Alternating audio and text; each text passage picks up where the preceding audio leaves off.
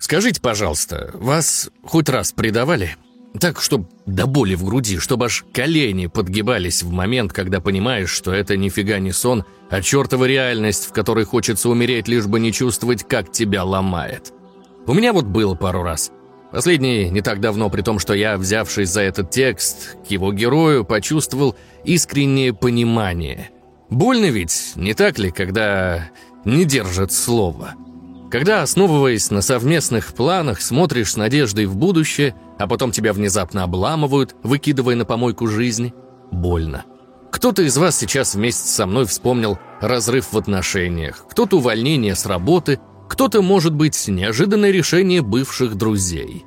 А корпорация Sony каждый раз вспоминает слова Nintendo, сказанные ею в 1991 году. Человеком, от лица которого шел и пойдет дальше рассказ, является сценарист Иван Косолапов. Голос, который вы слышите, принадлежит диктору Антону Кирееву. Визуализировал эту грустную, но вдохновляющую историю монтажер Алексей Зайцев. Собрались мы ради того, чтобы осветить последние 30 лет игровой индустрии. Ведь нам кажется, что именно в этом временном промежутке вырос и окреп тот девелопмент, который мы знаем и любим – Недопонимание между Nintendo и Sony, дальнейший вход в зарубу со стороны Microsoft и...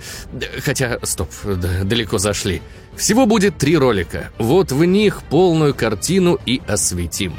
Сегодня же расскажем только про 90-е и то, как Нина нехорошо поступила с Sony. Вы на канале IGM. Жмякаете лайк и кнопку подписаться. Затем приготовьте, что поесть, сядьте поудобней – и погладьте свою PlayStation, ведь сейчас вы узнаете, откуда взялось это дитя отмщения. Погнали!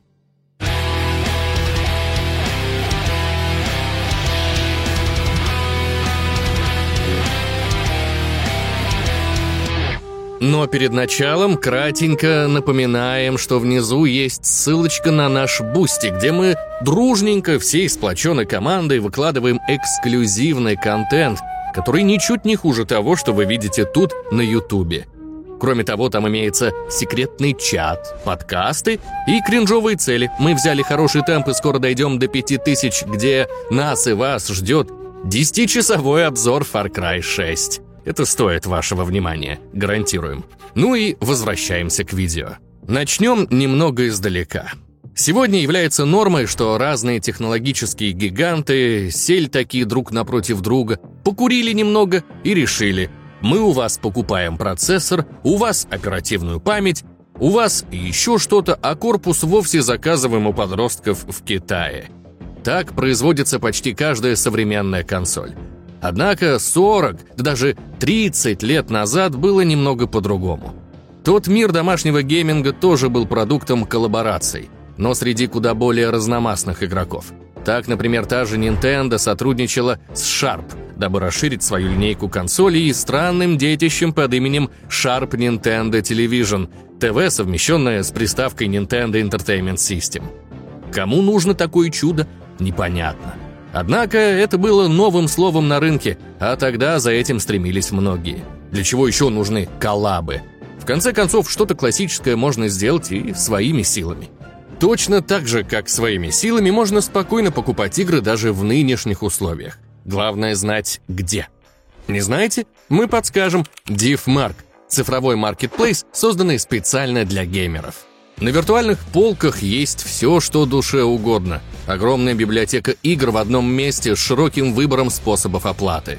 Гарантируем, что вы не заблудитесь с интуитивно понятным интерфейсом, благодаря которому быстро найдется и купится все, что нужно.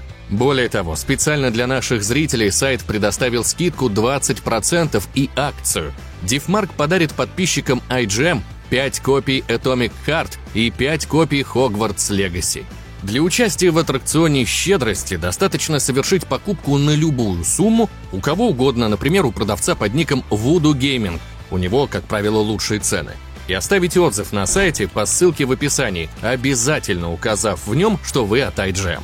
Marketplace уже проводил такие акции. Вот они на экране, имена пятерых счастливчиков. Оставляем их вам для чтения, а сами возвращаемся к видео и тезису, что нечто классическое можно было собрать своими силами. Отсюда и выходит, что 91-й принес геймерам не сказать, чтобы прям неожиданную новость. Однако он точно сумел заинтересовать их. Ведь 6 февраля того года в СМИ сообщили, Nintendo и Sony занимаются совместной разработкой CD-привода. Зачем? Чтобы вместе шагнуть в новое поколение консольного гейминга. Ибо диски — это и памяти больше, и графика лучше, да и еще много фишек клёвых. Короче, кайф. А плюсом к этому шел еще один кайф, только теперь для саней. Ведь по контракту они получали эксклюзивное право на производство тайтлов для Super Nintendo Entertainment System по всяким киношкам от Columbia Pictures. Да-да, той самой, которая не представляет. Короче, хороший контракт и условия интересные. А выбил их еще в 88-м инженер Кен Кутараги. Безумный чувак на самом деле. Вот вы только послушайте. Он, будучи сотрудником Sony, пошел в другую японскую фирму и там предложил услуги от лица компании, при этом никого в своем офисе не предупредив. Такой поступок, мягко говоря, является чем-то, что не предусматривал контракт. В итоге по головке его не погладили, даже уволить хотели. Однако потом увидели, что в индустрии развлечений есть потенциал, да и более того, Кен уже почти завершил проект, который продал Нине. Нет, пока речь не про привод. Сперва инженер заинтересовал идеей звукового чипа. Да, представьте себе, в создании Nintendo SSMP поучаствовала Sony. Продукт понравился всем, а потому следующим шагом стало расширение сотрудничества. Общая консоль. Притом какая? Это должно было быть техническое чудо для тех лет. Но у Нины были кое-какие сомнения – Дело в том, что несмотря на крутость дисков, они очень медленно грузились. То есть, если с картриджа можно было начать игру почти мгновенно, то вот с CD нужно было еще подождать пару десятков секунд. Сейчас ребят, заставшие GTA 5 на консолях седьмого поколения, нервно усмехнулись. «Я с вами, чуваки и чувихи. Загрузка по 10 минут, ну, можем подождать». А тут, блин, несколько секунд им подождать было страшно, прикиньте. Короче, Большая N сомневалась, и отсюда дала Sony слишком много плюшек в контракте. Так Sony могла выпускать игры для будущей платформы и не отстегивать прибыль в карман ее держателя. Чего так? Да во многом потому, что А. В санях никто не видел конкурента, и они никогда раньше не имели дела с играми. Б. Мы это уже упоминали. Нину терзали смутные сомнения. И вот снова упомянутый 88 год. Контракт подписан, и Sony решает, что надо быстро набраться опыта там, где раньше ее нога не ступала. Она начинает издавать игры, до которых только получалось дотянуться. И знаете, в чем прикол? Уже в следующем году свету был явлен Супер Доджбол, который хорошо приняли критики и игроки. А в 91 году Саням вовсе удалось издать платформер Hudson Hawk, который чуть ли не хитом можно назвать. Короче, Большая Н увидела в этом проявление агрессии и задумалась, а не попытается ли навариться на ее доброте новый друг. Масло в огонь подливали публикации в СМИ, где черным по белому писали, что Sony, партнер Nintendo, становится ее конкурентом. Короче, под давлением внешней среды итогом мозгового штурма стало решение разорвать деловые отношения с Соней и уйти к кому-нибудь менее опасному. Понятное дело, журналисты пронюхали и об этом. Однако в подобные слухи Sony верить не хотели, а потому продолжали покорно ждать, когда же Большая Н во всеуслышание разобьет всю эту странную молву, которая сто процентов ничего общего с реальностью не имеет. Ага, ага, конечно. 3 июня 1991 года на шоу «ЦЕС» Нина поднялась на сцену и гордо объявила, что заключила контракт на производство совместной приставки с CD-приводом с кем? Все правильно, с Philips. Слухи о нидерландском производителе электроники ходили давно, но кто был готов в них верить, когда вот рядом Соня? Соня, к слову, тоже была не готова, а потому ни херово офигела – Плюс в дело вмешались пресловутые средства массовой информации, которые раструбили о скандале, тем самым сильно опозорив и без того оскорбленную компанию, за чьей спиной надежный, как думалось, партнер вероломно переподписал контракт с третьей стороной. Понятное дело, что после такого ни о каких совместных планах нельзя было и думать. Сказать, что Sony были в шоке, ничего не сказать. Вот помните вопрос из начала? Да-да, про предательство. Теперь перенесите свои чувства на целую корпорацию. Уязвленное эго, задетая психическая стабильность. Да, весь винегрет сразу. Вы сами знаете. Но вот что важно. Как быть дальше? Для примера, что вы делали после обмана? Вспомните, пожалуйста. Вспомнили? А теперь гляньте на гигачадов из Японии. Раненые самураи решили, что станут еще лучше, и сперва обратились к прямым конкурентам Nintendo – к Sega. Одновременно хорошей, хреновой идеей было списаться с главой Sega of America Томасом Калински. Тому очень понравилась мысль о Sega Multimedia Entertainment System, и он незамедлительно сообщил о ней в главный японский офис – но если вы знаете историю компании тех лет, о которой мы говорили на Бусте, кстати, то уже пронюхали ошибку. Между всем таким прорывным и экспериментальным американским отделением да консервативным и вечно чем-то недовольным отделением из страны восходящего солнца имелось крупное недопонимание. Точнее, японский офис очень недолюбливал годзинов из Америки, у которых дела шли лучше, чем у них. Поэтому предложение о сотрудничестве с перспективой выпуска на рынок современной консоли с дисками в головном отделе отвергли быстро. Калинский, конечно, охренел, но ничего сделать не смог. Не меньше него вновь охренела Соня. Она эмоционально только-только начала выбираться из абьюзивных отношений, где ее вероломно обманули, и тут, бум, снова бросают, используя те же доводы о неопытности в видеоигровой индустрии. Но две оплеухи не сломили нашу героиню. Sony решает сделать свою 16-битную систему и выйти с ней на рынок.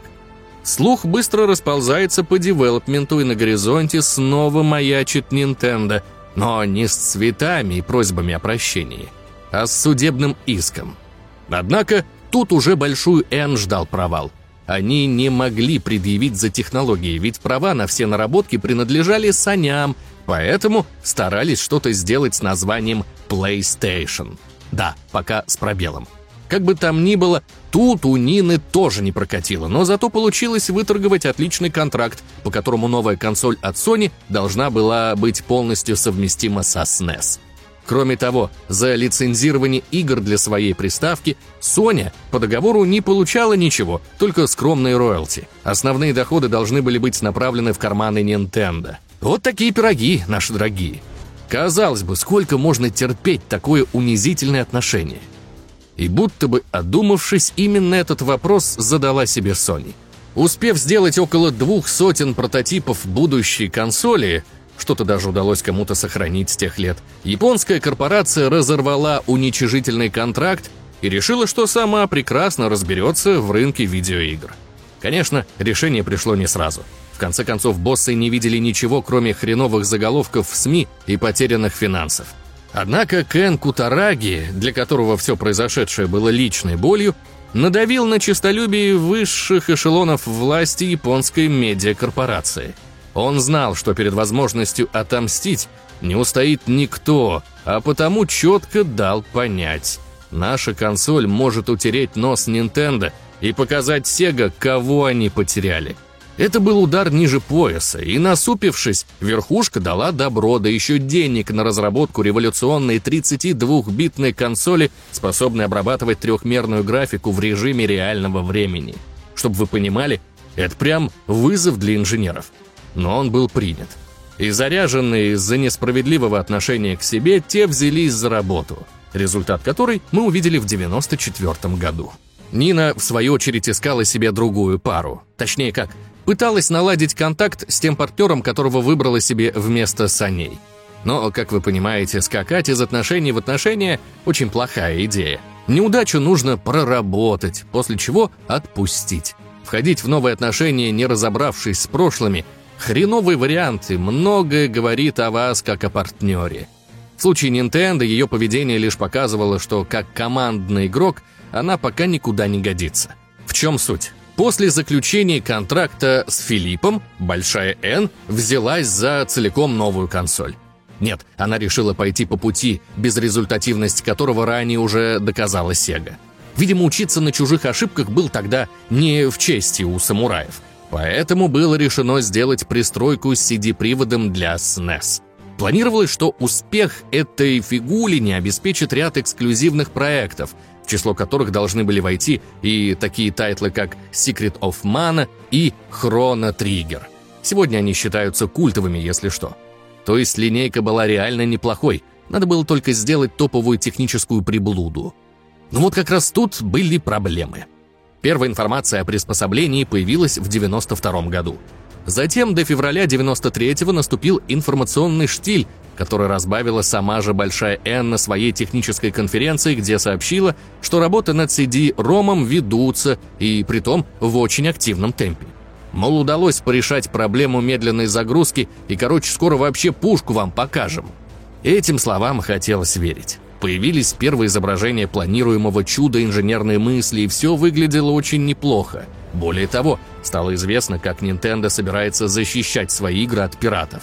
Планировалось, что диски будут продаваться в специальных контейнерах с чипом, только после считывания информации с которого консоль согласилась бы считывать инфу уже из диска. Вот такое DRM. Интересно было бы пронаблюдать, как обошлись с подобным пираты. К сожалению, не суждено. Хотя, может, чего подобного и упоминалось в нашем сериале, посвященном незаконному геймингу. Кто все эти эпизоды глянул, напишите в комментариях. А мы возвращаемся к совместной жизни Филиппа и Нины. На словах у них все было хорошо, однако на деле вообще ни хрена подобного. Старт продаж CD-дополнения был запланирован на конец 93-го или начало 94-го года. Но после своей презентации Большая N так и не вспомнила о планах на диски. Что тому виной, неизвестно. Видимо, где-то за спиной у публичного пространства Nintendo разорвали контракты еще и с Philips, что в очередной раз подтверждает ее статус ненадежного партнера. Возможно, она решила полностью сосредоточиться на производстве нового поколения, а не пытаться что-то там сделать со старым. Однако уже в следующем году выход одной интересной приставки заставил вспомнить, от чего было решено отказаться в таком далеком 91-м. Пришел 94 год, и Sony наконец презентовали свою PlayStation. Да, теперь ту самую, без пробела. И уже с первых недель продаж стало понятно, что все у ребят отлично. Это была первая консоль, использовавшая компакт-диски вместо картриджей, что позволило создавать более масштабные игры с лучшими, чем ранее, графикой и звуком. Кроме того, это была первая консоль, значительно внедрившая 3D-графику, благодаря чему игры выглядели реалистичнее, чем когда-либо прежде. Однако тут об этом говорить бессмысленно. Гляньте наше видео про первую плойку, там мы обо всем уже рассказали. Здесь давайте глянем на то, как приставка повлияла на рынок и, что куда важнее, на Nintendo. Ведь именно выход PlayStation ознаменовал собой победу Sony в битве, которую Большая N решила даже не замечать. Несерьезный подход и обесценивание партнера создали ей реального, грамотного оппонента, с которым надо считаться. И вот эту надобность Нина поняла как раз после релиза PS1. Но было уже поздно. Через два года пройдет презентация Nintendo 64, которая всю свою жизнь будет стараться не отставать от PlayStation в плане технологичности игр. Во многом тайтлы Большой N именно тогда обозначили свою концептуальность в одних моментах и тотальную проработку в других. Например, The Legend of Zelda Ocarina of Time, по мнению Metacritic, это лучшая видеоигра всех времен и народов. Однако, чтобы понять, в чем соль, нужно в нее именно поиграть. Смотря же на нее, скажем так, издалека, нет чувства, будто это могло быть лучше проектов с PS1. Кроме прочего, тогда Nintendo столкнулась и с дополнительными проблемами.